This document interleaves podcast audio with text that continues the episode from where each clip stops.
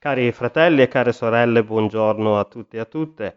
Eh, oggi, giovedì 27 agosto, eh, il primo testo che ci viene proposto dal lezionario Un giorno una parola si trova nel libro di Giosuè, capitolo 24, il versetto 17, ma eh, vi leggerò anche il versetto 16 e l'intero verso 17, che in realtà qui è proposto solo una parte di quel versetto. Così leggiamo da Giosuè. Allora il popolo rispose e disse, lungi da noi l'abbandonare il Signore per servire altri dei, poiché il Signore è il nostro Dio, è Lui che ha fatto uscire noi e i nostri padri dal paese d'Egitto, dalla casa di schiavitù, che ha fatto quei grandi miracoli davanti ai nostri occhi e ci ha protetti per tutto il viaggio che abbiamo fatto e in mezzo a tutti i popoli fra i quali siamo passati. Il secondo passo, invece, si trova nel Vangelo di Matteo, il capitolo 28, il versetto 20, sono le ultime parole di Gesù ai suoi discepoli. Ed ecco, io sono con voi tutti i giorni, sino alla fine dell'età presente.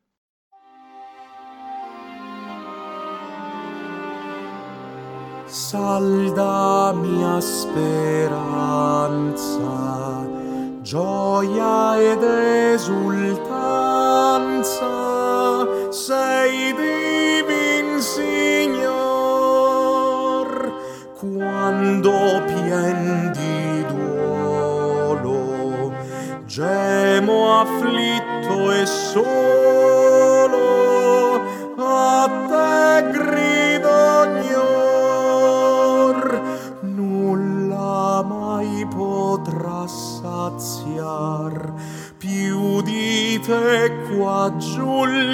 cor mio santo agnel di Dio.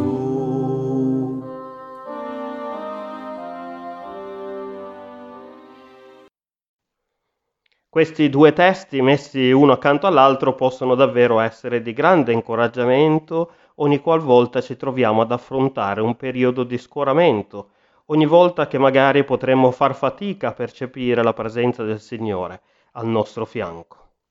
Certo, magari dal punto di vista cognitivo crediamo davvero che il Signore non ci abbandona mai, che sarà sempre al nostro fianco, che qualunque cosa succeda, Lui non ci farà mai mancare il suo aiuto e il suo supporto. Questo è ciò che ci hanno insegnato fin dalla scuola domenicale per chi è cresciuto in chiesa o che ascoltiamo nei sermoni e negli studi biblici. Ma è anche vero che nei momenti veramente difficili o anche nei momenti in cui viviamo una certa aridità spirituale senza un apparente motivo, ciò che riconosciamo a livello cognitivo ed intellettuale come verità, facciamo poi fatica a tradurlo nella pratica.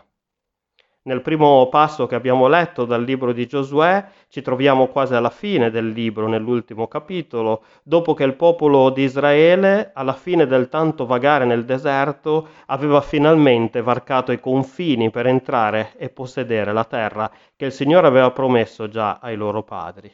E i vari territori erano appena stati assegnati ad ogni tribù.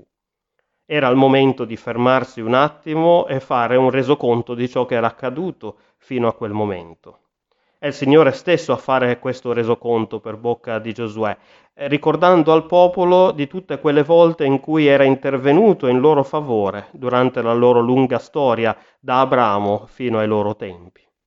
Certamente le passate generazioni avevano avuto molte sfide, anche decisamente ardue da superare nel corso della loro storia, sfide che certamente potevano far dubitare del fatto che il Signore fosse ancora al loro fianco. Promesse che tardavano ad essere mantenute, come nel caso del figlio di Abramo e Sara, che sembrava non arrivare mai e che arrivò soltanto quando entrambi erano molto avanti con gli anni rischi di guerre fratricide come quella tra Giacobbe ed Esaù, l'oppressione e la schiavitù in Egitto ai tempi di Mosè, fino al vagare per 40 anni nel deserto, vedendo la terra promessa molto spesso più come una chimera piuttosto che un qualcosa di concreto. Era facile per Israele durante quelle sfide enormi perdere di vista il fatto che il Signore era sempre stato al loro fianco, anche quando loro non riuscivano a riconoscerne la vicinanza. E quindi il Signore, in un momento importante per la storia di Israele, quando erano appena entrati appunto nella terra promessa, prese del tempo per ricordargli che egli non si era allontanato da loro mai.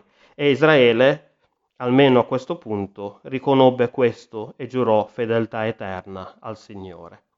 La storia di Israele e dell'umanità continua e il Signore ha incarnato questa verità rendendola ancora più evidente, mandando in mezzo a noi il suo unico figlio, Gesù di Nazareth, Emanuele, Dio con noi. Cristo, Dio incarnato, ha abitato per un tempo in mezzo a noi e si è caricato dei nostri peccati, ha sacrificato la propria vita per amore nostro, il terzo giorno è risuscitato e apparendo ai suoi discepoli per l'ultima volta prima di salire alla destra del Padre, nell'ultimo capitolo del Vangelo di Matteo, anzi proprio le ultime parole del Vangelo, come abbiamo letto poco fa, promise loro che non li avrebbe mai abbandonati fino alla fine dell'età presente. I discepoli che si apprestavano a separarsi fisicamente dal loro maestro per la seconda volta dopo la sua morte non sapevano ancora che Gesù sarebbe comunque stato sempre con loro attraverso il suo spirito. Per questo noi possiamo avere la certezza che Dio è sempre con noi, ieri, oggi e domani. Non c'è mai stato un tempo e mai ci sarà in cui Dio non è stato o non sarà vicino a noi. Certamente ci sono stati o ci saranno o ci sono in questo momento per alcuni ed alcune di voi momenti in cui facciamo veramente fatica a sentire la presenza del Signore al nostro fianco. Momenti in cui non è facile credere che il Signore ci stia veramente proteggendo o che ci accompagni in mezzo alla difficoltà.